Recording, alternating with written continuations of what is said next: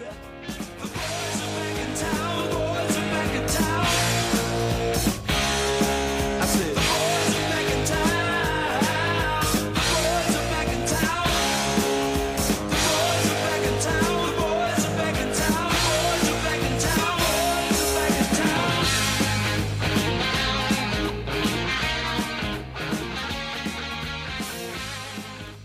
right, ladies and gentlemen. The boys are back. The EPL boys have returned. International break is done. Premier League is back, which means the boys are back. As always, my name is Matt, followed up with my partner in crime, the perfect back pair doing.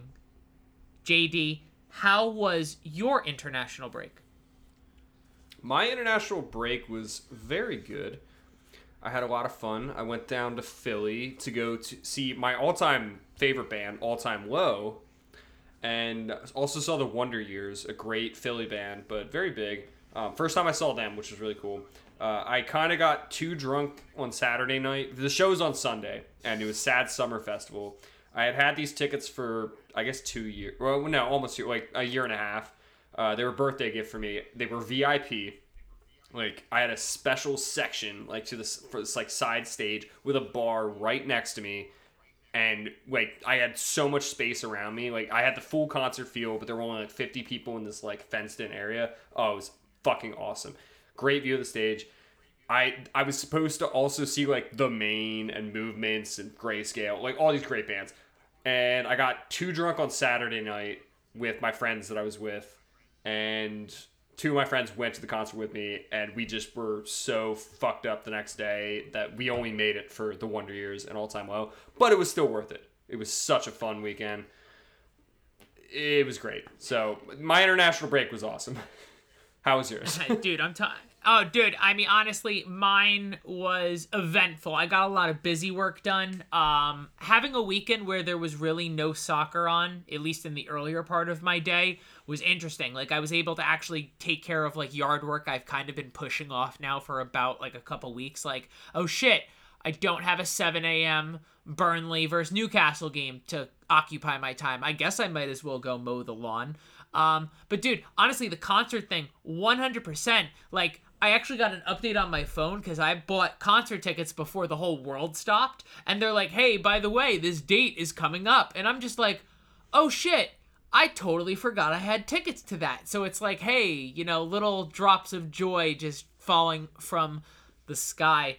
But guys, we are going to get. Oh, dude, the number one that I'm super pumped about, dude, I got my Chemical Romance tickets and Ooh. I still can't. Yeah, yeah, Ooh. that was a gift. That was a gift for Wait, me. Wait, Hella Mega from Me. Hella Mega Tour? Is that My Chemical uh, Romance? Uh, no. no. that's not. That's not Meg. No, no, that's Fall Out no. Boy, Green Day, and Weezer. Never mind. I'm thinking of yeah. other pop punk yeah. bands. I saw yeah, no, no. So the that, reason I say that is because I saw My Chemical Romance at a stadium that the Hella Mega Tour was at recently. That's why I say oh, that. Okay. Okay. And that was in 2009 okay. before they broke up. Uh, I, am a true see, fan. I, I saw I, them in 2009. I've seen My Chemical Romance a few times, but this is I I felt like you know, of course, they're doing a comeback tour, which only means they're going to do a ton more tours. And honestly, I just felt like I got tickets inexpensively. Don't get me wrong, I'm nowhere near the stage, but I'm just going to be sitting there in my chair, just nostalgia just flowing through my veins as I'm singing every single word from every single song off Three Cheers for Sweet Revenge. But guys, JD and Matt's Pop Punk Hour, that's that's for the VIP access after the episode. Wait, but guys, we, we, we start have... a secondary podcast about pop punk, please. Oh Jesus! Oh Jesus! Like I don't have enough on my plate. We'll talk about it. Okay, I promise you, we will talk about it. Uh, but guys, we have some Premier League action to talk about. We are going to be breaking down all of the games going into week four, as well as some awesome fan questions. We've kind of peeked ahead and looked at some of them. Dude, you guys are absolutely incredible. But guys, Unfortunately, we're talking about having good times. We need to start off the episode with some not good times. And those not good times are for select Brazilian players who were selected by the Brazilian national team, but the Premier League clubs would not let them go. So, unfortunately, the Brazilian FA is turning around and suspending these players from playing soccer. I really don't understand how this works. Like, I really don't understand the concept of a team not allowing a player to go, and therefore now the player must be punished. Like, for me, I feel like the FA, the Brazilian FA, and FIFA should just turn around and fine the clubs if this is really a problem. It really doesn't make any sense. Um, select players being, you know, Gabriel Jesus, Ederson from Manchester City. You have uh, Fabinho, Alisson, and um, Firmino from Liverpool, who are all not going to be able to play the next couple games. Fred from Manchester United, as well as a few other players. Now, again, I'm not going to sit here and celebrate that Fred's not playing because that would be a very horrible thing of me. But honestly, I, I don't get it. There really isn't much to talk about, and I feel like if you've been listening around and you've been watching, this story is getting a little bit old. Um, I just don't agree with it. I don't agree that the players should be punished because the teams did not let them go to an area which the Premier League has deemed a red zone and would honestly, yeah, these players are suspended for like one or two games. They would have had to sit out three or four games if they went because of all of the quarantining they would have had to have done. And it's not like in the UK there's like vast fields that they can just go run to. When you come back to the UK, you're going to be stuck in a hotel room for two weeks, which means when you're done with that, you're going to have to get back out and you're going to have to spend a week or two to train to get back up to the same pace as everyone else. I don't get this. I don't get this one bit. I feel like if the players and the team have agreed that, hey, I don't feel like going, I don't know why the player should be punished. So, I mean, that's just, I, I, I believe JD probably has the same opinion about this as I do, uh, unless you're thinking something different. I, I had the exact same opinion. Yeah. Let's, let's so, I mean, it's on. just, it, it, it, it's annoying. And honestly, like, going into these games now, some of the players who are not selected, this is a massive, massive impact to some of these teams. So we will get started. Now, guys, I'm going to break down the picks each game one at a time, including yours. Going into this week, JD has a nice lead on top of the pick board. 18 Damn picks right. to the to the fan 16 picks to my 14 picks. So I have some ground to. Oh, yeah. Oh, it's going to be tough. So I have some ground to make up. But guys, the first game on Saturday morning, yes, 7 a.m. if I'm not mistaken, 7 or 7:30. I can never guess the like the exact exact time. We have yeah, it's 7:30. Crystal Palace will be hosting Tottenham. So I'll, I'll be honest with you, JD the fans are going to go first. It was a pretty, pretty clear cut decision with Tottenham. Um, I'm not going to waste too much time on this either. I understand Tottenham have won each of their first three games, one nothing. Uh, yeah, they can win one nothing again, but they're not going to give up a goal, especially when Tottenham look as good as they do defensively in the Premier League this season. Yeah, I agree with you. Uh, Tottenham have had a very weird season and it's a good kind of weird where they're winning games, but they're only winning them one 0 I it's kind of an anomaly. I, I I don't know. I can't think like I feel like this has never happened where like a team has just won all their first three games one 0 and I could honestly see them just beating Crystal Palace one 0 They they haven't done anything like crazy, like super special or anything. They've just won games, and that's all you can expect out of out of a team. Like just win, just win what's in like the game in front of you. And uh, Crystal Palace is not going to be that tough for them. I, I think this will be a pretty easy win. I, I think they'll win more than 1 0. Let's be honest. They should put more than one goal past Crystal Palace. But you know what? It, it would be funny if it was a 1 0 victory. And I'm rooting for that. Because I don't think it's going to keep up. I think Tottenham, they're going to hit a ceiling. And like they're not gonna nothing drastic's gonna happen to them this season.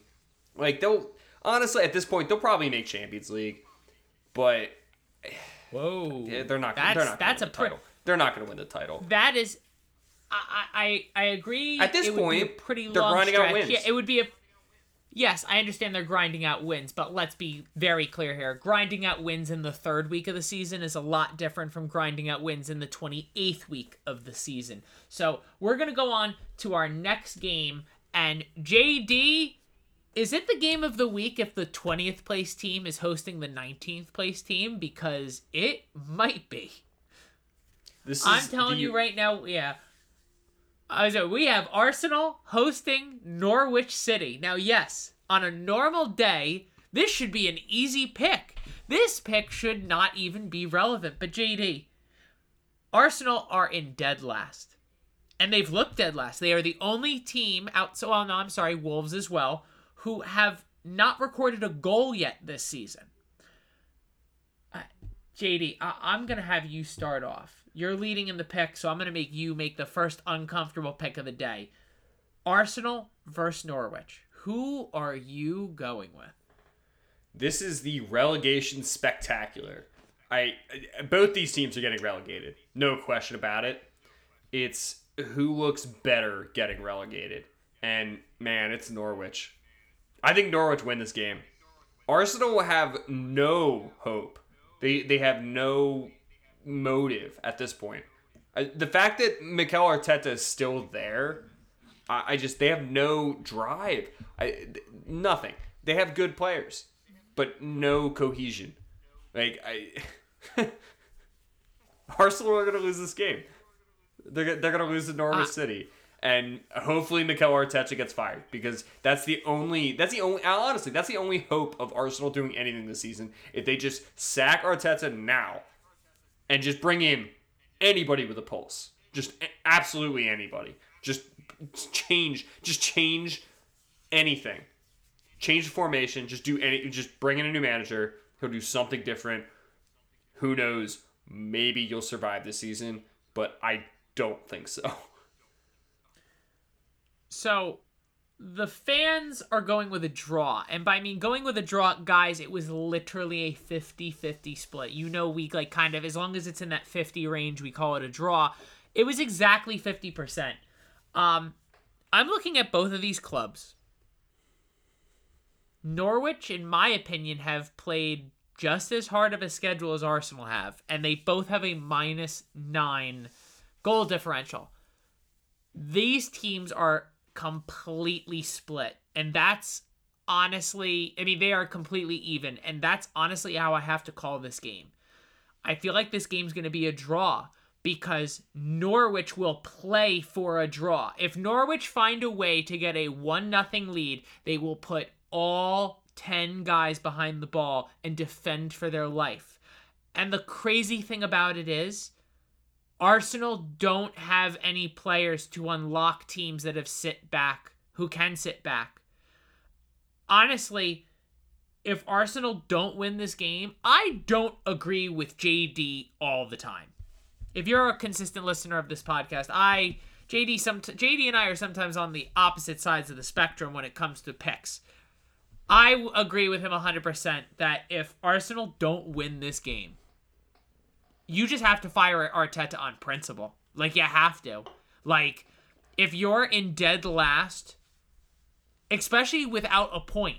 Like if you end up being the only team in the Premier League without a point after 4 or 5 weeks, yeah, it's it's done. It's done. You, I get it. You would say early, that about it's done. other teams. You would say that about mid-table teams. Like mid-table teams, if after four or five weeks they had zero points, their manager will probably be sacked too. I like like I, I look at I, I and honestly like there isn't even excuses anymore. This can't be a whole like oh he oh it's it's a it's a work in progress. It's a work in progress. Oh his players are developing. That's fine and dandy. You can be developing, but when you've spent more money than anyone else, eh, fuck, you shouldn't be at a minus 9 goal differential 3 weeks into the season. So, uh, we're going to move on because I feel like we could just bash both of these teams left and right. So we're going to be moving on. Uh, another 10 a.m. game. Uh, I feel like all these 10 a.m. games are just going to be fighting one game, but we're going to move on. It's going to be Brentford versus Brighton. Um, I'll go first. Um, yeah, I- I'll be honest with you. I feel like this is another game that just reeks of a draw. I think I, I hate to go back to back draws, but like I just look at these teams and I feel like Brentford have done extremely well, but Brighton are also an extremely good opponent. Uh, the biggest X factor, and that might determine if a team wins or draws in this game, is if I mean Brentford's home crowd are just, they're just such an X factor. They're just living in the moment. Every every single second is just a blessing for these like these fans.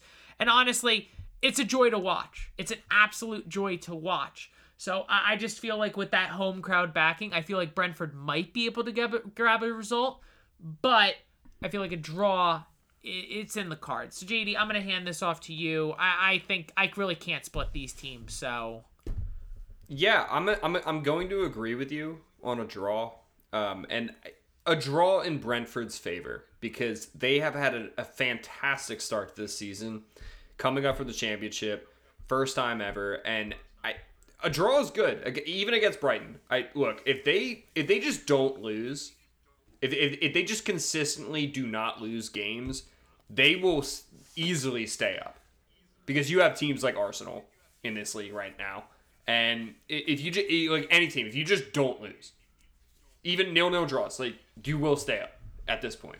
And Brentford could do that, as as, the last three games have shown. Just don't fucking lose, and they've looked decent. And Brighton, to their credit, have looked okay. And I th- th- this does reek of a draw but not not an un, not a not entertaining draw. Like it, oh, it'll there's be goals. okay. There's going to be it's, goals in this. Oh, there I'm not will gonna be wa- goals. There will be. Yeah. Yeah, there'll be goals. I'm not going to watch this game. There's two very more interesting games going on at the exact same time. One that we've talked about already, and one we haven't. Uh, we'll get to that one. but yeah, definitely well, I mean, draw. I, and and and the fans are agreeing with us. It's a draw across the board. Um, yeah, this game if Brentford find a way to grab any result from this game, let's just say they draw, that is six points in four games. That's pretty impressive for the Unbe- team that no one gave a shit.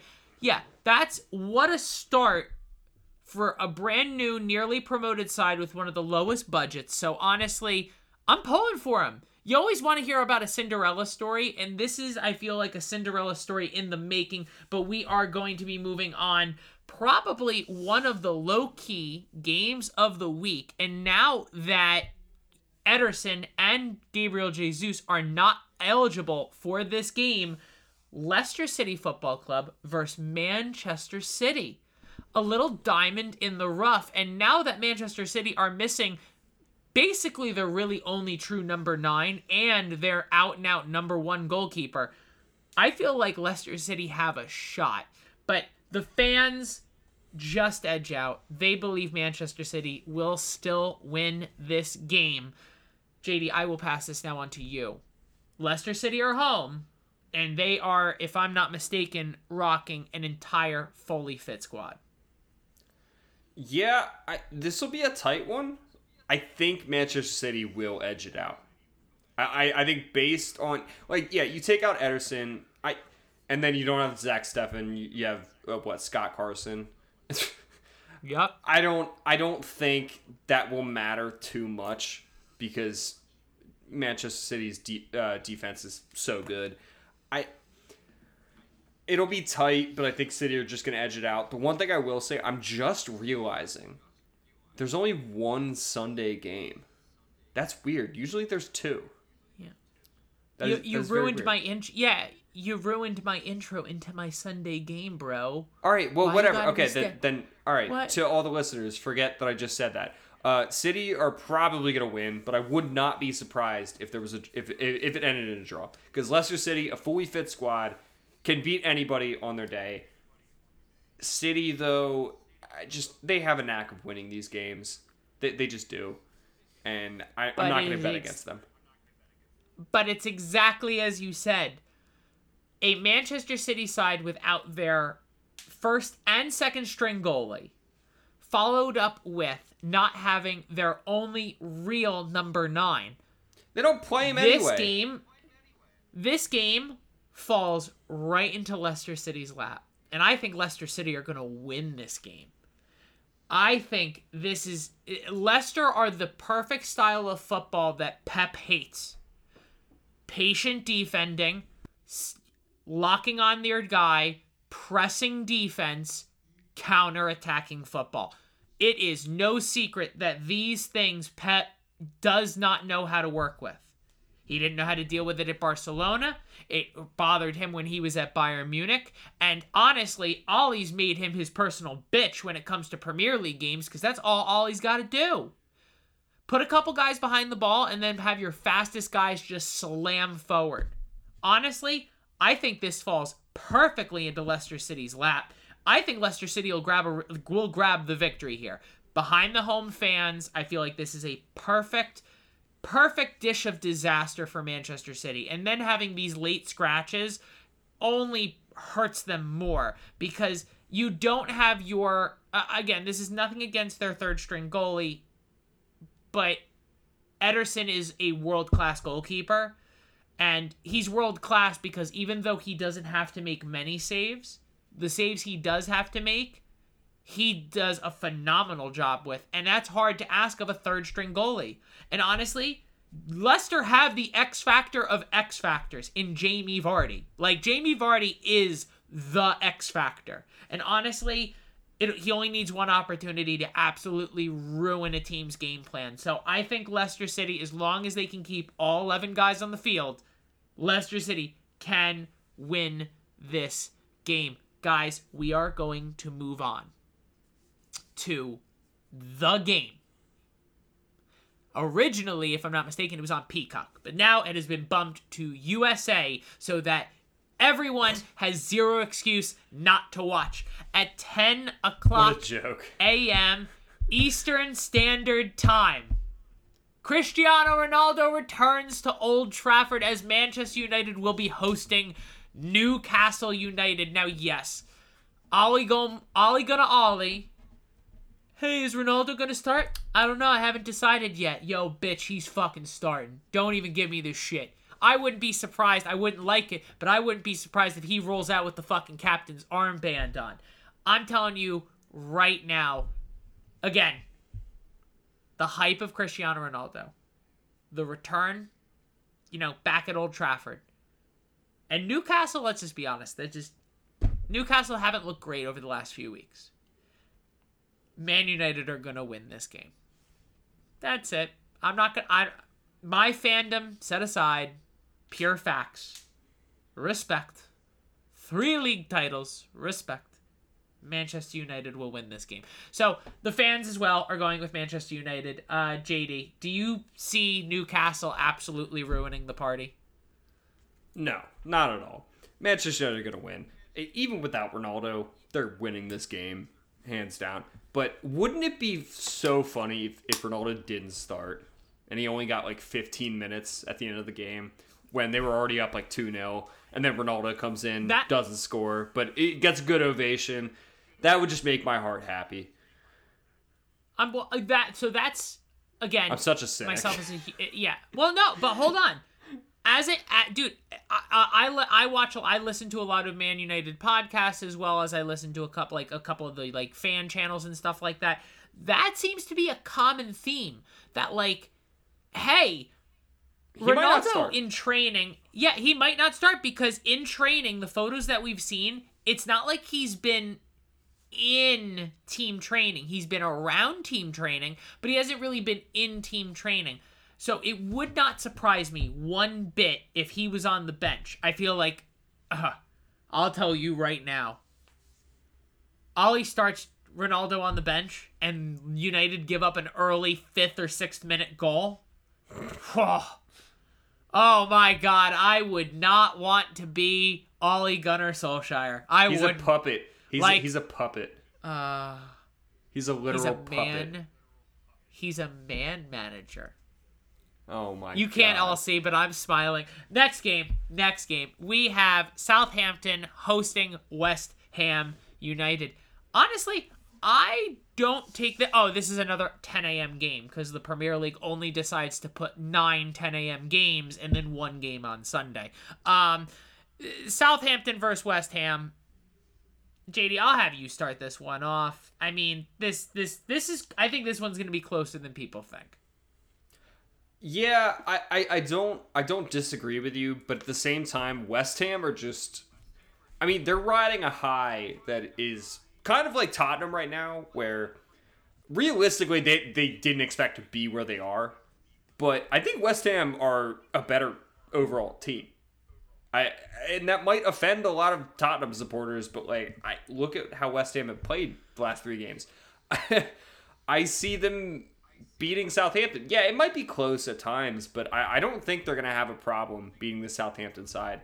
I, I, I really don't. I, I think uh, top top to bottom, th- this West Ham team have looked so good this season. And I know it's I I know it's early.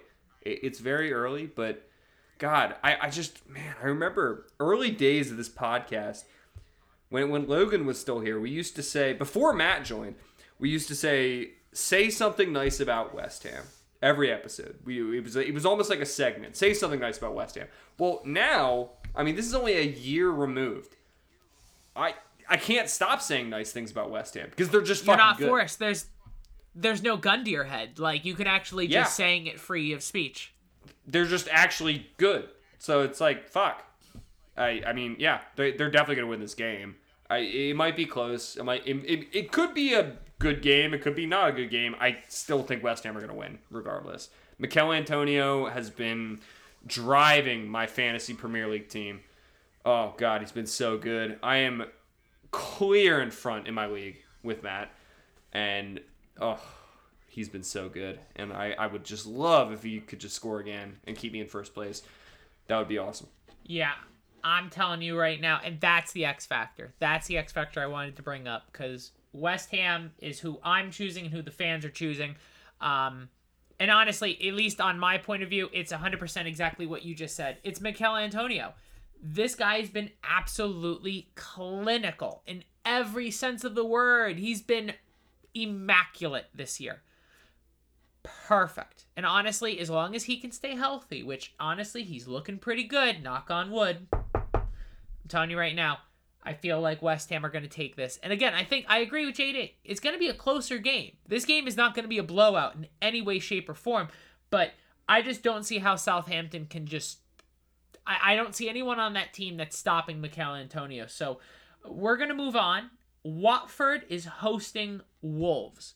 Now, Watford have gotten, you know, a result so far this year, and Wolves are one of the only teams in the Premier League yet to get a goal. So I don't know. I, I'm I'm very split on this decision. I really am. Um because Wolves looked okay against United right before the break, but the issue is is offensively, I I get it. Everyone is giving Traore praise for how good he is, but good God, in the final third, I mean, yeah, dude, you can take on everyone and their grandmother. If you can't put in a good ball, or you can't put on a good shot, you're just you're just muscle and speed, and I just don't feel like that's enough. And honestly, it almost seems like Wolves are a one trick pony. And honestly, I feel like this might be a little bit of an upset.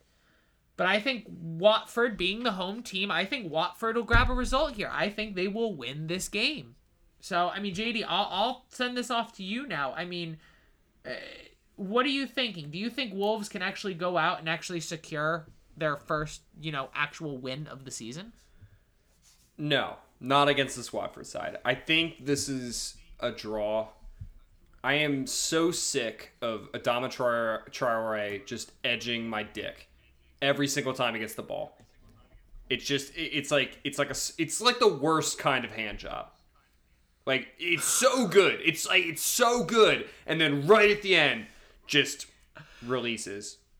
And it's just the worst Just- fucking feeling. Oh, just just horrible blue ball action going Yeah, on right it- it's now. just the word. Oh. That that is that is that is what Adama Traore is, and I it, it pains me to say that he could be better, but I don't know.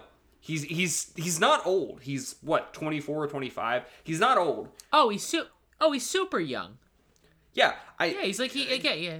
he is he is everything you want in in in a player except for what you really want like it's so it's so hard to watch because it's so good for 95% of the time and then it's just awful for the rest of the 5% and it has not helped wolves it has just not helped them i mean fuck imagine if he wasn't on that team right now i mean they'd already be relegated because he's at least doing something. Like he's at least entertaining. Yeah. At like at the least. Oh, like he's yeah. entertaining. Oh, 100%. A 100%. They've done nothing else. But at the same time, like Watford, they started off the season really well, and I I don't know I. I, I don't know. I feel like Wolves can control enough of the ball against this Watford team that it'll be kind of a stalemate. I mean, Raul Jimenez, who knows? He could pop up with anything. I'm, I'm just going to go draw. I'm, I'm going to be conservative. Go draw. No, and honestly, I, it, that's not that's not an unwise decision. And actually, I think it might be one of the first times all year. You, me, and the fans all have split decisions. I'm going with Watford. You're going with a draw, and the fans are going to go with Wolves. So this is uh, the first time where someone's going to walk away with a point, and so and two people won't. So we are going to move on.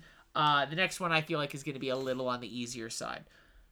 Chelsea Football Club versus Aston Villa. Now, yes, now I'm remembering Chelsea Football Club will be without Thiago Silva because of the Brazilian band, but Thiago Silva really has been playing this year. He came off the bench in one game and he hasn't played another minute in the other two.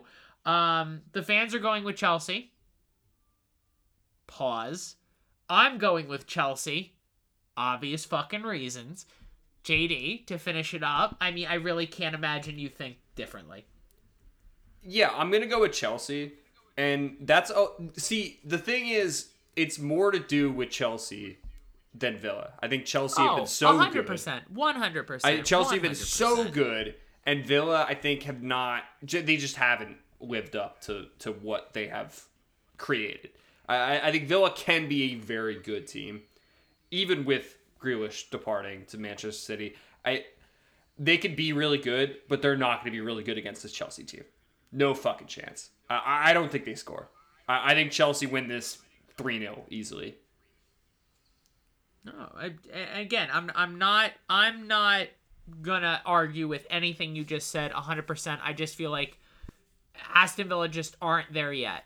And honestly, at times this game is going to be good, but I feel like towards the back end of the game, I feel like one team's going to really flex their muscles. So, our next game, uh, the only 12:30 or I'm sorry, the only game on Sunday. Yes, as JD illuminated before, um, the Premier League decided that hey, we're gonna have 19 games at 10 o'clock on Saturday, one game on Sunday, one game on Monday. So yeah, um, way to go Premier League scheduling. That's that was a really really smart idea. Can't Really imagine this blowing of the park over. there.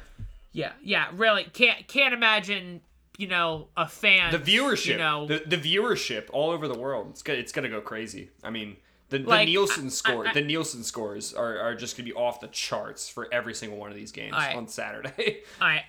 All right, I, I'm gonna freaking I'm I'm gonna stop the sarcasm, and I think JD's gonna stop the sarcasm. Seriously, are you are you uh, what what is wrong with the idea? Why is it? Do I remember last year there used to be a seven o'clock, a couple tens, a twelve, and a two, and then on Sunday you had a nine, 11, and uh, like and sometimes you had a one and a three, and then on no Mon- a three p.m. Yeah. There was a three p.m.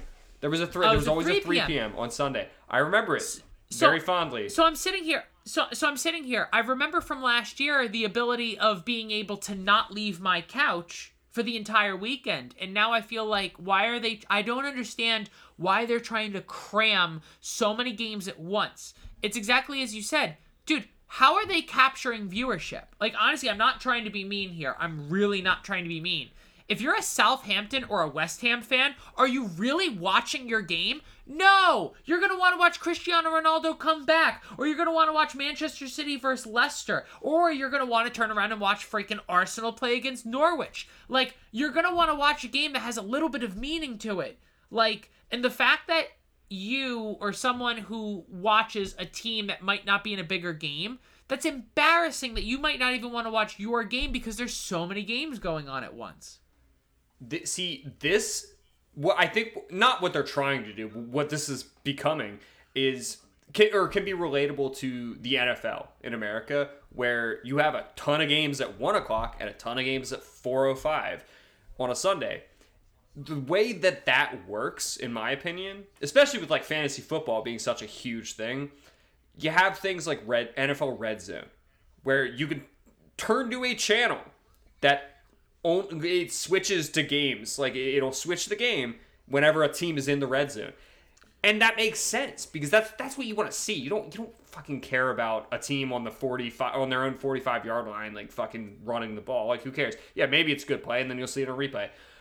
It doesn't work in the Premier League. You can't have a Premier League like final final third. Call it the call it Premier League final third instead of NFL red zone.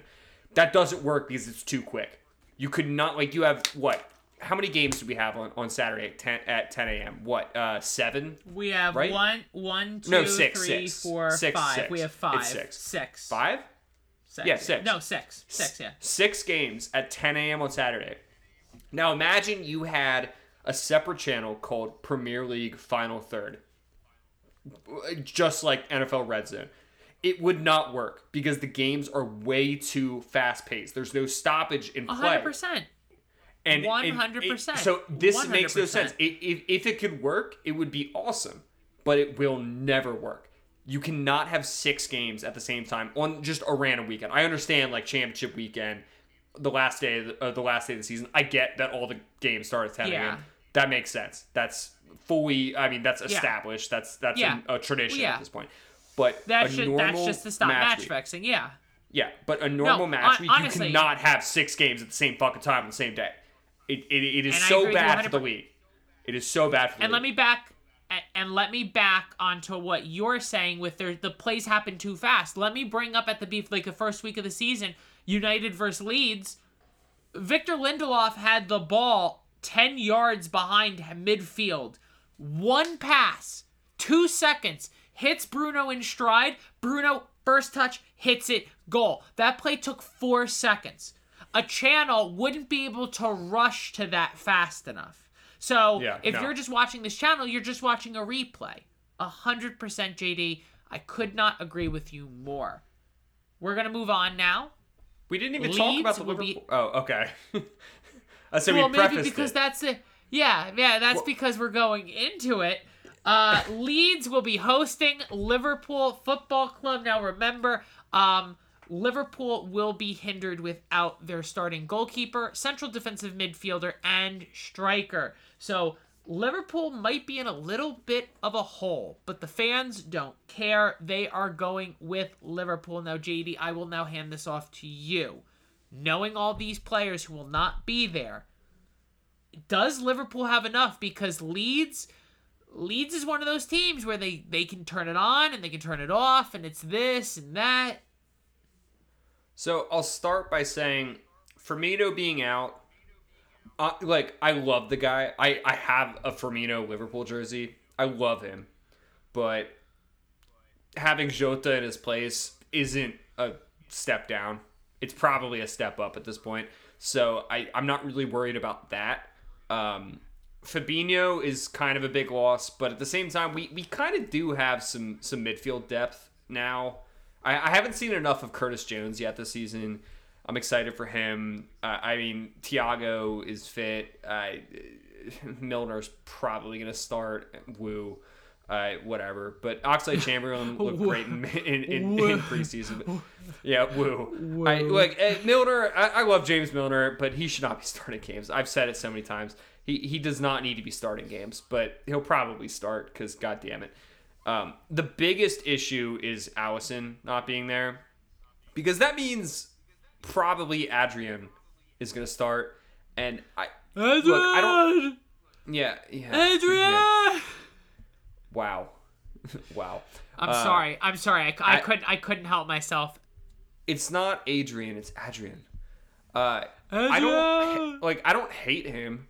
I think he's he like from what I've seen as a Liverpool supporter, like in the behind the scenes of the club, like in their in their YouTube videos and stuff, and like the club videos and stuff like that. He's been a great member of the team, and and I appreciate that. But I ugh, I hate when he starts. I hate when he starts. I, I I don't think he's that great of a goalkeeper. And granted, we got him on a free, so like I can't be that mad. He's not bad. He's premier, he's Premier League quality, but oh man, going from Alisson to him is such a drop off. I would rather see uh, Coman Kelleher, the Irish goalkeeper, who looked great in when he has started for Liverpool, which is only a handful of times. Once in once in the Champions League last year, and he kept a clean sheet against Ajax, I believe, and that was that was great. I would rather see him rather see him play. Sorry, I just hiccuped. Um, I for this game, this will be tight because Liverpool's going to control the ball because uh, Leeds know who they're playing, and in in the sense that they know that Liver, like Liverpool is going to try to control the ball and create chances, and Leeds, if they're smart, they'll sit back and try and hit on the counter. I I'm gonna go Liverpool because I think they'll grind out a chance or two. I'm just I'm a little worried that Leeds can can hit on the counter because I know they can, and it, look, usually when Liverpool and Leeds play, it's a shootout. I I I don't know what to say. Liverpool should win even with who they're missing. Yeah, I'm, I'm gonna go Liverpool, but it, it'll be tight.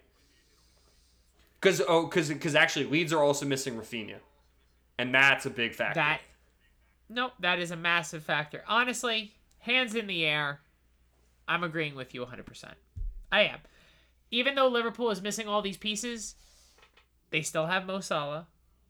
They still have uh, Sadio Mane. They still have Jota. And honestly, uh, it's exactly as you said. How did Man United dismantle Leeds? With great midfield play. And Liverpool have great midfield play. Guys, we talk about Phil Foden. We talk about Mason Greenwood. We talk about Saka. Ooh, who you're bringing up? Who you're bringing up? We need to start talking about Curtis Jones being in this conversation. Oh, that's not even who ball. I was gonna say. Not even who I was the gonna say. I was gonna say Har- Har- Harvey Elliott. Oh, and Harvey Elliott. But yes, I'm talking about along these lines. There are young. Curtis Jones. There are fantastic. young. Curtis. yeah, that's what I'm saying. Curtis. Yeah, please, please don't freaking cut me off. I'm complimenting Liverpool players. Just be happy, JD. Okay? You just complimented the wrong one. I no Curtis yeah, Jones whatever. is established. It's Harvey Elliott is the breakout player this season. I mean, seriously, seriously. Uh, look, Curtis Jones, he played a lot last season and he and he was decent. He's super young. He's like 20 and but yeah. Harvey Elliott, this fucking kid. No. Everything look, I'm not comparing him to Phil Foden at all. I'm not doing that. I'm just saying the hype around Phil Foden is similar to what is beginning to brew around Harvey Elliott. The fact that he's starting games regularly, beginning of the season, not even midway through the season. It's not Klopp just throwing him in halfway through the season. He's starting him in. He's starting him, uh, him at the get go of the season, which is crazy. He's 18. Like, sorry, go on your Curtis Jones rant now. No, no, no. That's I I really didn't have I'm just saying I think Curtis Jones and I'm not lying here. I meant Curtis Jones has started to establish himself as a Premier League regular and he is one of those players who could be a massive X factor that opens up the midfield like these teams do against Leeds. But yes, it's exact it's exactly that. Liverpool have to hit Leeds early. That's going to be the key thing. But we're going to move on to the final game Monday afternoon. Everton hosts Burnley. Fuck this game. Sorry, excuse Boo. my language. Excuse yeah, a- excuse my language. Nothing about this game is going to be fun. Uh, the fans are boo, going with Wendy, Everton. Boo. I'm, I, I, I'm, I'm going with Everton. Um, I, like I said, nothing about this game's attractive. The fact that it's the only game on is going to be the reason why I'm watching. It really actually is. So, yeah, if this was a 10 o'clock game on Saturday, you would hear not one complaint from me. But, JD, tell me why Burnley is not going to do well. Um, I mean, I'm seeing a draw here just because Everton. I hate Everton, and they. I don't think they'll have Richarlison, right? Uh, I, I I'm not I'm not 100 percent positive about that, but I I think they won't have Richarlison um, because of no, the Brazilian ban. You're right. Uh, and I mean that's a big deal. I, I don't really rate him, but for Everton he's good. Um, and Burnley, fuck them. I, I am just gonna go draw, and I I'm not gonna watch this game because I have to fucking work like a normal person. Uh, and I'll see the well, maybe I'll see the highlights. Uh, I'll, I'll see the result after the game. Um, and uh, yeah, I, I just I'm I'm happy this is the Monday 3 p.m. game because I just don't want to watch it. It could be the 12:30 Saturday game. I I well, I may I probably I probably watch it, but I wouldn't be happy about it. So, yeah. I Take no, that as you That will. is No, so that is all the games, guys. Um yeah, so honestly at this point, of course, as we normally do, every single uh, Tuesday, you will hear um basically how everything broke down and how our picks went. But guys, you guys have been absolute rock stars with these fan questions. We have gone through most of them. Now, JD, I hate to be the bearer of bad news. We actually had a couple questions submitted to us while we were recording. So we get to keep Oh, the good times rolling. So, guys, we are going to start it off, and we're going to start it off with the recently recent quid, uh, um, acquired questions from Bobby Hurl. He asks, "What happens to Martial now that Ronaldo's in town?" Uh, hi. Um, not good, man. It's not gonna be good because I'll, I think Ole just don't. I just think personally, Ole does not rate Martial anymore. I feel like he's gotten infinite amounts of chances. He's been played in multiple positions. I just I think the Tony Martial project is done now at this point.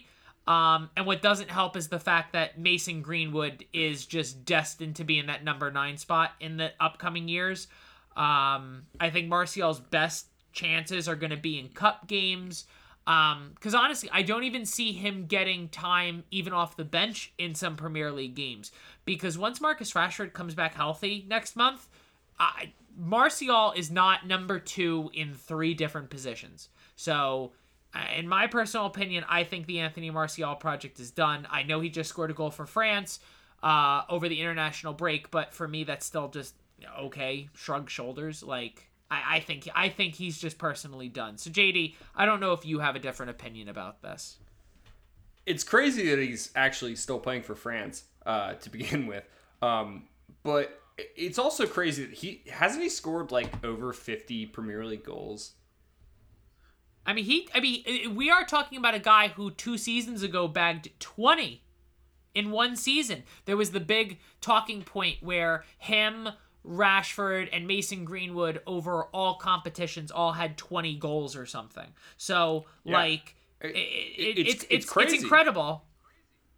It, it's crazy the drop off a, a player can have. I mean, Martial right now, Well, it, he I think I can't see him. I can't see him anywhere near the starting lineup to begin with. But even even the bench, yeah, you're right. With Ronaldo coming in, Greenwood's miles better. Rashford coming back, I, I don't see, and Cavani, I, I don't see him getting into this team at all. I I just don't. I I think the one he has a long con- contract, doesn't he? Or is he coming up? I think no, no. He just and funny enough, I think while he was doing his twenty goal season, of course, what happens when a good a good young player's doing well, you, sign him, extend his contract. So I think he still has almost four years left on a deal. Yeah. So I think Man, That's what I think thought. Man United's yeah, I think Man United's best case scenario would be play him in cup games. Hope hopefully he scores a few goals here or there, and you just hope someone comes in from. Uh, I don't know if another France, Premier League France, team would want probably, him. Probably but France. I I could even see honestly, I could see an Italian side coming in because English players when they don't do well. Yeah, I was that's I feel like Italy is a perfect league for a player like Tony Martial. So I, I just we'll see. Time will tell. How much? Uh, the next How question, much? How much? Wait, how much did United pay for him? Officially, I think with I think with like sixty-seven or something. It's like sixty-seven. Yes, I thought it was like six. Yeah, 67, 65, something like that. I think like because I think there was a clause. It was a risk on a young player because you got to remember he was considered a wonder kid at the time. So it was one of those things where you invested a lot of money. The only problem, I I think, the biggest issue with Tony Martial is he didn't have the same coach the entire time. He had Louis Van Gaal, who The is literally literally counter football. I'm I, I just I think Louis Van Gaal is the worst thing to happen to football since Frank de Boer, and this is a direct shot at everything from the Netherlands. Sorry, if you're a Dutch fan, that's your fucking problem. You guys play negative fucking football. No further questions at this time. Yeah, their their six one win against Turkey begs to differ.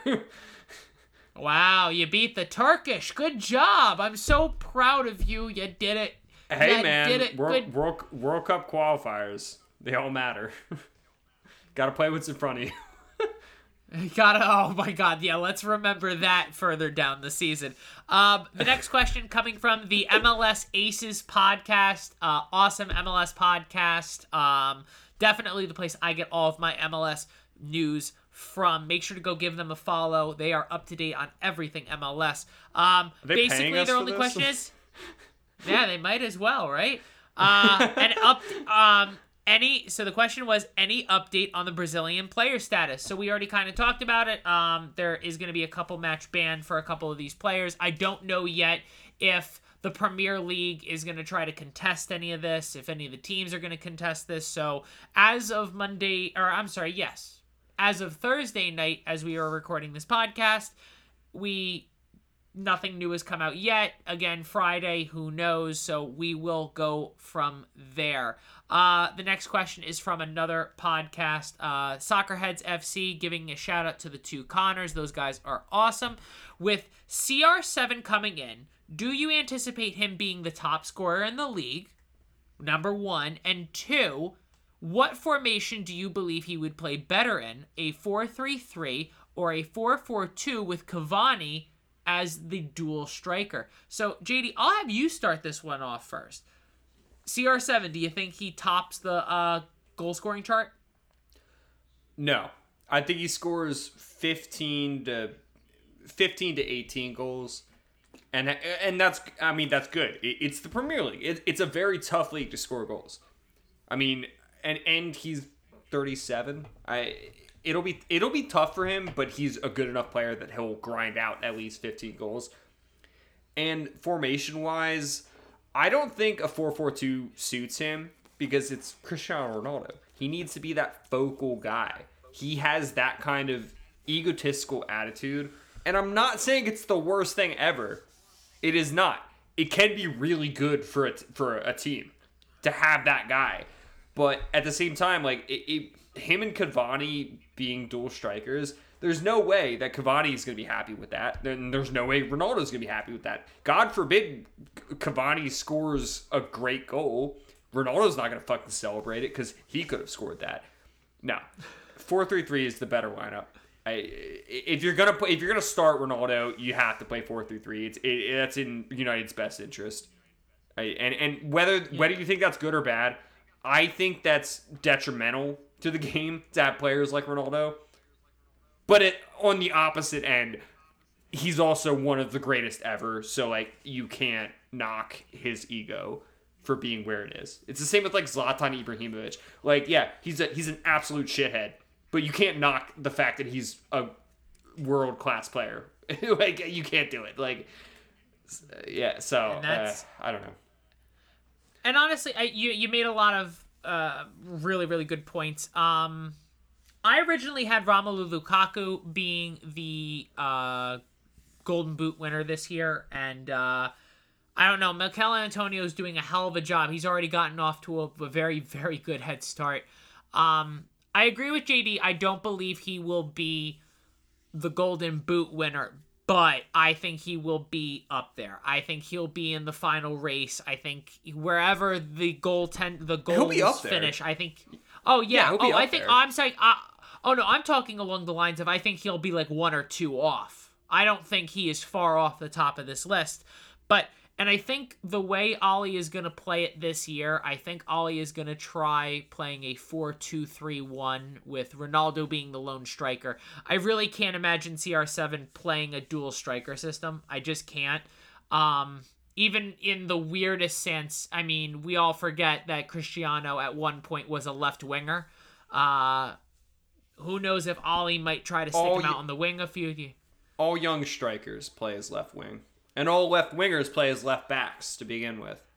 Never forget. It's it's just the football way of life. The next question coming from our guy Mark. Mark, thank you again for the question.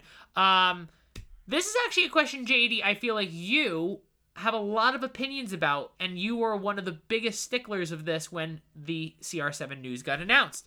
CR7, how does he affect others' playing time on the pitch? So JD, you've you've been a very big content. You've been a very big voice with this is going to hinder people more than help people. Um, yeah. So this is going to be great for United in the short term because, like I've said, Cristiano Ronaldo is 37 years old. You have one to two good seasons with him, and then it's just name only. You are hindering players like Mason Greenwood, a 19 year old with some of the best finishing I have ever seen. He is one of the best finishers of a ball I've ever seen. And he is not going to start because of Cristiano Ronaldo. And it is dependent on the formation. If they play a 4 2 3 1, I don't see Greenwood starting. A 4 3 3 maybe starts on the wing, but I was about to say, I think, I think the, especially with um, Rashford being out injured, I think you're going to have Sancho coming in on the left and Mason Greenwood coming in off the right, which I think would be a pretty. That's still a very good front three. yes, I, I just I see I honestly I see Greenwood as becoming a center uh, honestly a center fielder Oh, more than a yes. striker. Because because he has those winger tendencies, he he has those central attacking midfield tendencies, and then he has the finishing of a, of a world class striker. I I just don't think this is great for him.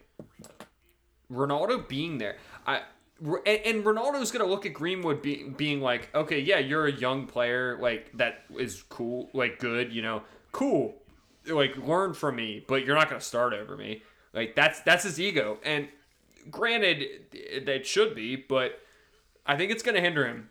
And I've I've said it for over a year at this point that Greenwood is kind of wasting his time at Manchester United. He would be better off playing at an equally big club in in this time. Like I, I'm Manchester United is one of the biggest clubs in the world, but status wise, you know, winning trophies, I think he would be better off at, at a different club. But that is just my opinion. I know Manchester United fans hate me saying that, but I that is my personal opinion. I, I think he would be better off at any other big club. Alright, And I mean, now I'm gonna take I'm gonna spin that just a little bit, just a little bit differently than when JD did. Um, I think CR7 coming in is of massive benefit both for the now and the future. The now, of course, now. How long can you really bank on Cavani being your Cavani last year himself even proved that he cannot play every single week, every single minute at the number 9 position. And you are not getting enough of Tony Martial to bank on him to be your guy. Mason Greenwood is still too young to throw to the wolves and be your out and out number striker week in and week out. It is the perfect cocktail for Manchester United because in the now, CR7's your guy. But now, over the next year or two, Mason Greenwood is going to be learning from Cristiano Ronaldo and Edinson Cavani. I'm telling you right now, teaching wise, I don't know if that gets better. Oh, your head coach is Ole Gunnar Solskjaer, who's one of the greatest strikers to ever play football. Oh, that also too is extremely convenient. So for Mason Greenwood, I feel like he is in the perfect environment to grow. And I, I really can't imagine this hurting at least the I we're always going to bring up Mason Greenwood. I don't think this is going to hurt Mason Greenwood in any way. Um, I think Edinson Cavani already knowing that he is now the number two, but I feel like he's not going to mind. He's still on very good wages. He's here for one more year.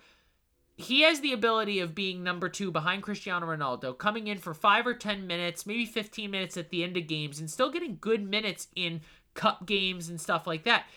And now United are in Champions League, and now they got a good draw in Champions League. So uh, the the odds are in it that they will be going deep in that tournament, at least to the knockout stages. So there is plenty of football to play. I feel like there's going to be a lot of time that is going to be able to be handed out for a lot of people. Um, United play, I believe, this upcoming week against, you know, young boys. So I feel like there will be some heavy rotation. Some guys who don't normally get time will get time. So we'll see how it is. That's going to be one of those questions that, you know, let's see what happens further in the season.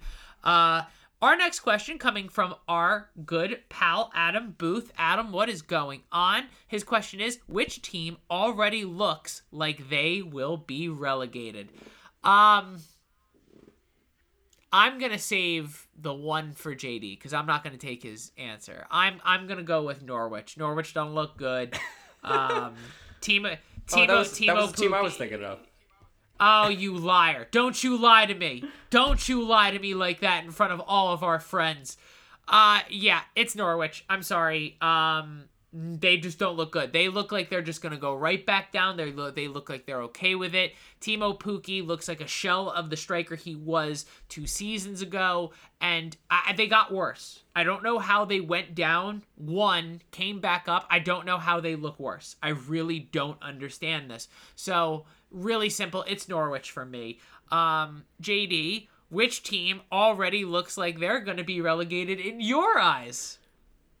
Um, well, first of all, Adam Booth, uh, shout out Philly Union, dupe. Uh, but yeah, Arsenal, like, uh, is that even a question? I just watch how they play, how they're managed. I, come on, it's beating a dead horse at this point. Everyone knows. I I believe Arsenal at this point might get. Re- will, I'm gonna say might get relegated. They will get relegated. I'm just gonna I'm just gonna say it. They will get relegated if they continue Stamped. In the same way. If they do not fire Arteta, if they do not make drastic formation changes, they're going to get relegated. You heard it here first at the EPL boys.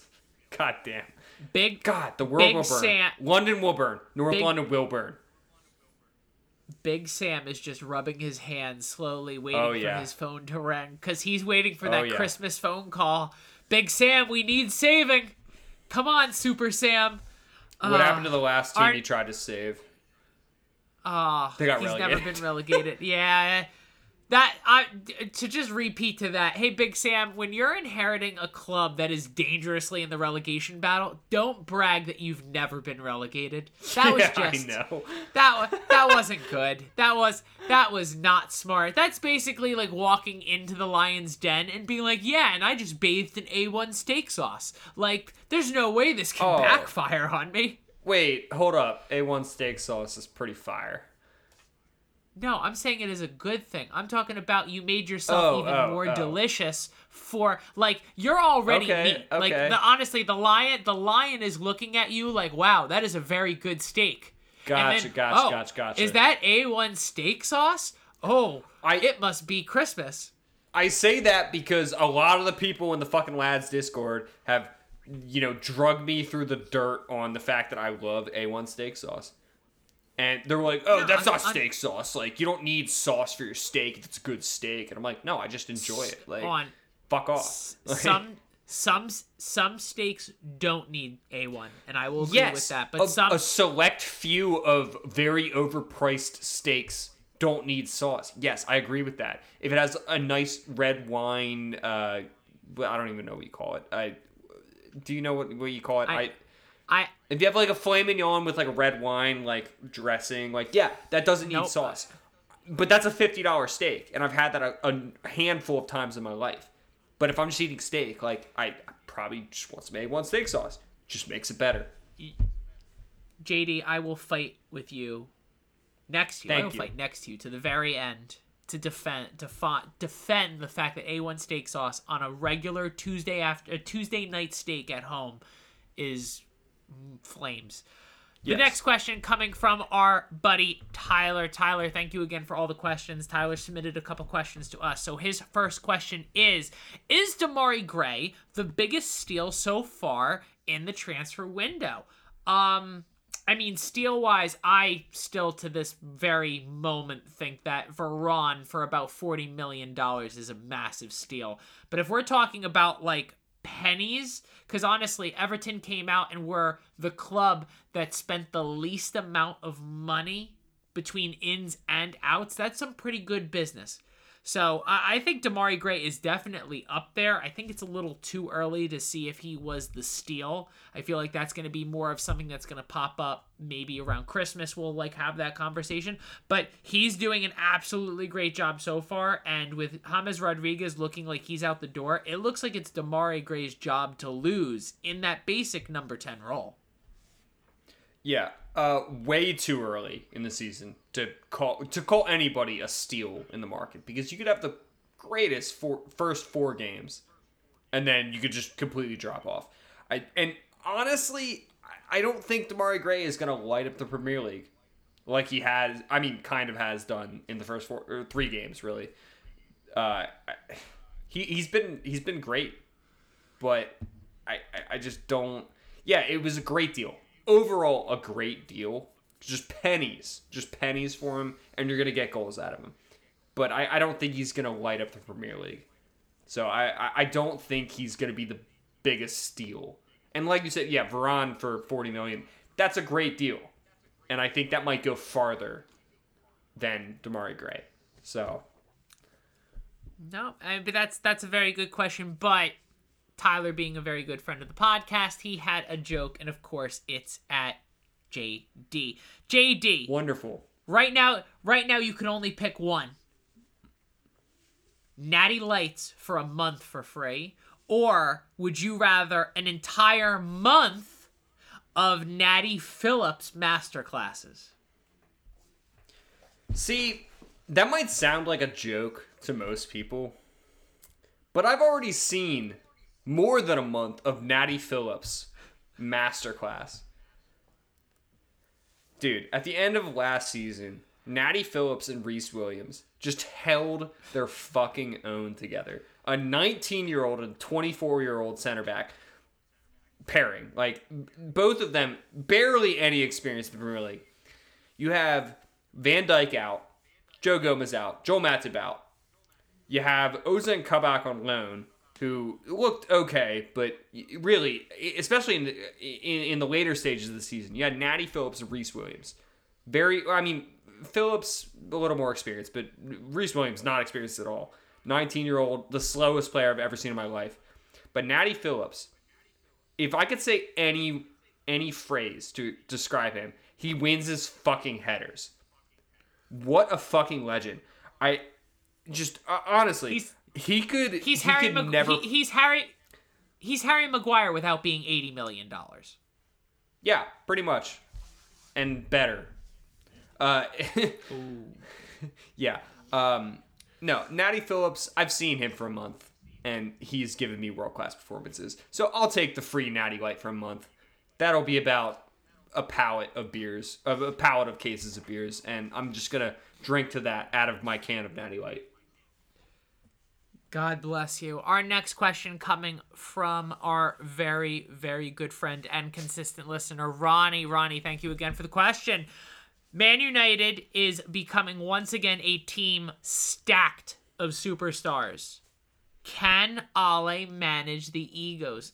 I'll take this one first, and I think he can. Strictly on the fact that he is a club legend. He has been an absolute amazing man manager. A lot of people don't realize during Ole's time, he had to take over for a José side that was basically a dumpster on fire, being pushed down a hill in Siberia during the Great Depression. Yep. All of that. He took over that, turned that team around, made them a force took a team full of i mean again no offense to some of the guys who are on this team but he cleaned a lot of the deadwood out. He cleaned out the players who did not want to be there. He recovered wages. He brought in the players he wanted to bring. He got the books to where he needed to be. Let's also not forget that in the middle of all of his tenure Ole had to deal with the fact that Paul Pogba's agent turned around and said that, yep, may he will never play here again. And Ole's man management defused that situation perfectly. Paul Pogba is one of the biggest egos in soccer. And Ole and Paul respect each other. They're always hugging, they're always on top of what they need to be, their communication's on point. Ole has a massive respect for Bruno, and a lot of people do forget that Ole Gunnar and Cristiano Ronaldo were teammates at one point. And Cristiano Ronaldo is someone who highly respects former teammates of his. He is someone who is always talking highly of former teammates. A lot of people also do forget Darren Fletcher, Michael Carrick. You know, you also eh, you have former players. Even Wes Brown is still a part of the Man United staff. And these are all guys that Cristiano Ronaldo respects and honestly I feel like is not going to go out of his way to ruin because of his ego. So I think Ole has done an absolutely immaculate job, and yeah, I, yeah, I, I think he has what it takes to keep the order in line. So, and I know I'm going to get the opposite answer here from J Day. Uh, yeah, you are going to get the opposite answer. I don't think Ole has the personality. You look at like just watch him in interviews. He has just absolutely no personality he's a soft-spoken man that I I don't understand like how he was so good as a player. Just the passion there because he shows none of it as a manager. You could have look, he could have the best tactical mind, but to, to be able to control egos like Paul Pogba and Cristiano Ronaldo and Edinson Cavani, and players like that, I that is a tough job. He has a very tough job. And you said you just said he balance the fucking wages. No, he didn't. He just brought in Ronaldo for half a million a week. Are you kidding me? Well, like, hold on. You can well hold on. You got rid of hold on. Don't say shit like that. Come on. He got rid of Alexis Sanchez. He got him out the door. Ashley Young, who was on incredible wages, out oh the door. Chris God. Smalling, who was on big wages, out the door. Romelu Lukaku, how much big wages. How much are they paying Rafael Varane? I think what is he on three hundred thousand a week or something like That's that? Absurd. That's absurd. That's that is that well, is more than any other Liverpool player. Hold and on, that is, but that yes, is, but on, but you're bringing on a defender that has won four four Champions League trophies, countless La Ligas, and is a World Cup winner. Oh, he's also not thirty yet. That's is, a good investment. That's and a good neither investment. is Van Dijk, and neither is Van Dijk, and Van Dijk makes less than him. I'm just yes, saying that's fine. And, and, I'm not I'm, I'm not saying it's not worth it. I'm saying you can't say that Ole Gunnar Solskjaer balanced the wages because they I, are paying a shit ton of money to their players right now. Sancho, yes. how much is Sancho making? I he has to be making like 180 or something. Like I at his yeah, no, age, he's that is a shit. He, no, oh well. I mean, here's the thing you're when to spend money, you have to also relieve some of the pressure on the books, which Ole has done. Ole's made more moves out of the club than any of the previous managers. You have to have the ability to sell and then he's players. brought in and then he's brought in players that only command right. high wages. You're talking about That's like, fine. Manchester United are talking Hold about getting Erling but, Haaland. Like, oh my god, he's gonna cost so fucking much. I don't care what the transfer fee is he's reportedly asking for 500,000 pounds a week. That is absurd. And I'm not and I'm not here arguing with you. Trust me, I'm not arguing with you that the players that I, are coming I'm not either. I'm just be on saying, top. I'm saying Ole has I, not solved that Manchester United problem. He has not. I, he has he has gotten out Deadwood and then brought in more wage Deadwood. Yes, but the fact that everything seems to be in the exact level of being even as it was prior, look at the players that went out and look at the players that went in. Alexis Sanchez out at half a million dollars a week, Cristiano Ronaldo in at half a million dollars a week. I'm sorry, that seems like a pretty good fucking deal to me. Like and you're basically the, and look at the age look at the age difference. Age difference of what? To, uh, Cristiano Ronaldo's jerseys this year alone will have sold more jerseys than Alexis Sanchez had in the entire time he was in the Premier League. That includes his time at Arsenal. In just this year alone, I'm not worried about the money going out on his or the money come like we have to spend on Cristiano Ronaldo. It's also about financial issues and stuff like that. Bringing in someone like Cristiano Ronaldo, Rafael Varane, you know, Jadon Sancho, these jerseys can't stop being sold. Those are good financial decisions. You're not going to make me think differently. Is, is football about money now? Yes, yes, it is. Yes, a hundred percent. it's a shame. It's a shame. Oh a yeah, shame. such a shame. Such a shame. Hey, quick question: How It's a damn much shame. money did Liver? How much money did Liverpool's owners put into the new extension at Anfield? What was that? Six hundred million? Five hundred million? I'm so glad. I'm so glad soccer's not about football. Or soccer's about football. Soccer's about money. But um, yeah, soccer's not about football anymore, boys and girls. The next question, another awesome podcast, the Footy Fellas podcast, guys. Make sure to go check them out. They also provide some sweet content. Who Why finishes with more goals? making money? Why are we not making money from all these shout outs? Uh, excuse me, we can't just hype the boys. We can't hype the boys. I'm about hyping I'm the trying to get- I'm- okay. I'm trying to get some bread here. Like, damn. Sorry, take the on. bread. yes, JD's trying to take the bread to ferment it, put it in his fridge, turn it into yeast so that he can make Natty Light. yes. Who score? Who scores more goals this year, Ronaldo or Lukaku? Uh, I think I described it before. I think Lukaku will just edge out Ronaldo. Yeah, I agree. I, I, I, yeah, Ronaldo will be up there. He'll be up there. But Lukaku, the way he started the season and the the player he is, he's gonna get a shit ton of goals. I, I, it, it's look bias aside, it's going to be between Lukaku, Harry Kane, and Mohamed Salah for for Golden Boot because Salah is always up there. He he has always been in the race since he's since he's been at Liverpool. You think Michail Antonio is gonna slip off? I he has to stay healthy. He has to stay healthy. Good. I, I think good he'll have call. a, I- he'll have a call. great season. He'll have a great season. But I think he'll he will have some injury issues because he always does. And it's unfortunate. I, I hope he doesn't. I hope he doesn't. No, that's But That's hey, Hey. that's a good call. That's a good call because you you're it's kind of goes hand in hand. So no, we will have to see. But yeah, I, I JD and I both believe that. I I just I feel like there's also too many people at Man United who are going to be on the goal sheet, and it's funny enough that like I look at Chelsea and like.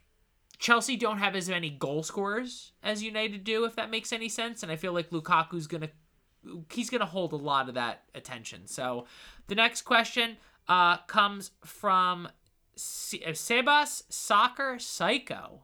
What up, my guy? Will Manchester City regret not signing a striker this summer? That's the easiest question on earth, my guy. Yes, 100%. If Man City brought in an actual number nine, we could just hand them the trophy again. Like, we can just be like, here you go. There's no need to compete for this. Yeah, 100%. If they went out and got a decent number nine, a decent number nine, I'm talking Danny Ings number nine. Manchester City might have just walked away with the league again. They their inability to not have an, like a true number 9 is the exact same conversation we're having with Manchester United not getting a true number 6 and the fact that we have to play with Fred. It's the same conversation. It's your weak spot and for Manchester City that's tough not having a true number 9. But JD are, are you thinking anything different? yeah, who'd they have last year? Not They a true a number healthy- nine. They also had a healthy Kevin De Bruyne. You have to take that into consideration. Yes. I mean, it's just But Aguero was not healthy, and Gabriel Jesus is honestly not that good. The fact that he's not starting, and they're playing Ferran Torres, who has looked great in that false nine position, and they just got Jack Grealish, who can also play in that false nine position, and they have Phil Foden that can play in that false nine position. Honestly, I don't think City need a true number nine. It, it wouldn't hurt them to get one. I'm not. I'm not saying it'll hurt them. It. They can deal with it. I. They have the depth for it. They have three players. I just named three players. They can play the false nine. I mean, and then they have countless other players they can play around them. I. I, I don't think it's really hurting them that they didn't get their true number nine. If they would have gotten Ronaldo, which they almost did, yeah, that would have helped them, sure. And if they would have gotten Messi, sure. And they didn't. And they still look pretty good overall. I I don't know. I I, I don't think the striker is their biggest concern. I, I, I think their biggest concern is honestly their overall depth. They have too many good players. It's tough to get into a rhythm.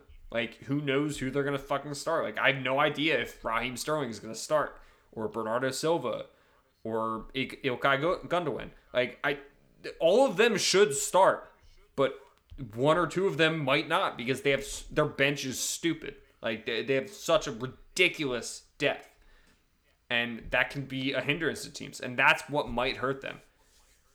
If anything, it's not the it's not the number nine, in my opinion. No, and that hey, that's the beautiful thing about you, JD. You and I, we always see differently. Couple questions left. Our boy Dylan, Dylan, how are you? Thanks again for the question, JD. I'll have you start this one off first. Are Spurs for real, or is this just a three-match fluke? So, is is is Spurs is Spursy the legit thing here?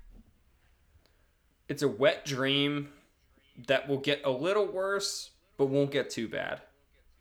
I think they're gonna. I think they're gonna push for for uh, Champions League here, and a lot of that depends on how seriously they take the the European Conference League. Because seriously, if they take it very serious, that I mean, I mean, it's like it's like taking the Carabao Cup super seriously.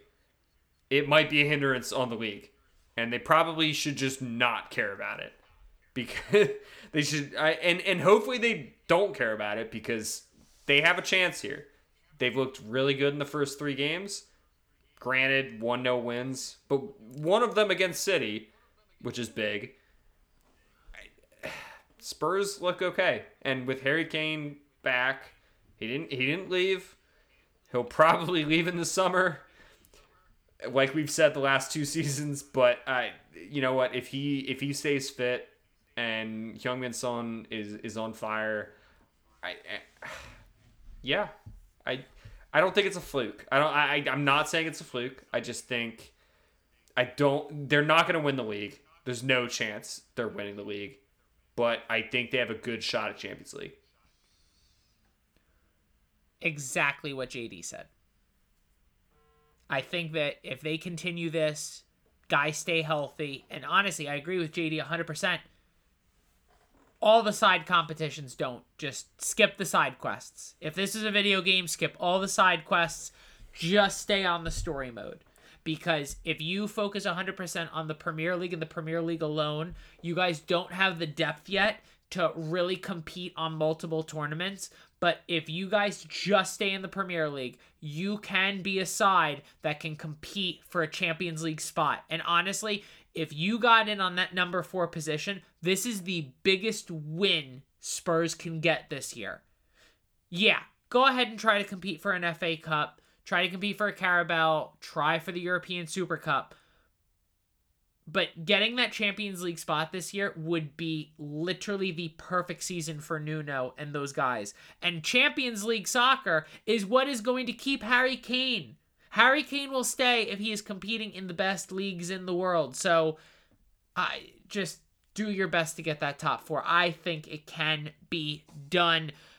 The final question from our boy JC. JC, what is going on? Um, basically, the question is it's a little bit long. If someone dropped you into an EPL match as a referee, how long would it take for them to realize that you are not a real referee and what would make, you know, basically what would make them realize it? Um, I'd like to go first. I would go the full 90 minutes. I'm talking players would shake my hand after the game. Do you know why? Because the EPL refs don't do a damn thing. They just occasionally show a yellow card in the 88th minute unless you're Arsenal, in which red card in the 30th minute. And that's it. That's it. Honestly, I feel like after watching MLS, USL, Serie, A, all these other leagues around the world, the referees do an absolutely amazing job keeping the games in line and in check. It's the English Premier League that just seems to be whose line is it anyway when it comes to refereeing. And basically, as long as someone is breathing, wearing a different colored jersey at midfield, you're going to be fine. So I think I can go the full 90 minutes. JD, how about you? Well, I have two answers. My first answer is what game is it? Because if we're going off this week's games, uh, Brighton Brentford, uh, yeah, I could probably go full 90. Um, not much to tell about that game. Uh, you know, I'll just run around maybe. And and then if it's like Liverpool Leeds, bias uh, bias completely aside, that's a big game. I probably would not have the chops to do it. I, I, I wouldn't be able to handle the pressure of it. And then 180, the realistic side of me being a Premier League ref, I would step onto the field drunk as shit because that's who I am, and I'd probably puke on the the fucking striker's boots, and I wouldn't be able to run more than five yards because I am so out of shape. Uh, I I tried running uh, recently, and I ran about five yards and was out of breath. So uh, yeah, no, I would not be able to be a Premier League ref. I know JC has been talking to me recently about trying to be a local ref and get in shape, and man, that's tough. That would be very tough. I'm Imagine, telling right imagine now- trying to run. Imagine the fitness that goes into being a referee. It's all you know the what? fun I'll- of soccer without the fun of soccer. I'm telling you right now though, and I'll and I'll give some of those guys credit because you like you look at some of the EPL refs, and I don't body shame. I denounce body shaming. Some of them are bigger guys, but yeah, these John guys are Moss, running John Moss. John Moss, John Moss especially. These these guys He's are running around with a- with with a little bit of beer bellies, and they're running around full ninety minutes, and it doesn't even look like the game has phased them. You look at certain players in the Premier League after ten minutes, they look gassed. These refs look like they could have refed another three or four games. I feel like that would be the only thing that would really hinder me from doing a full 90 minutes. And that's just me giving up at midfield out of breath. Like, all right, I, I can see the play from here. I'm, I'm good. I'm good. I'm good. Okay. I can't breathe. Oh, God. Oh, God, why am I doing this? But yeah.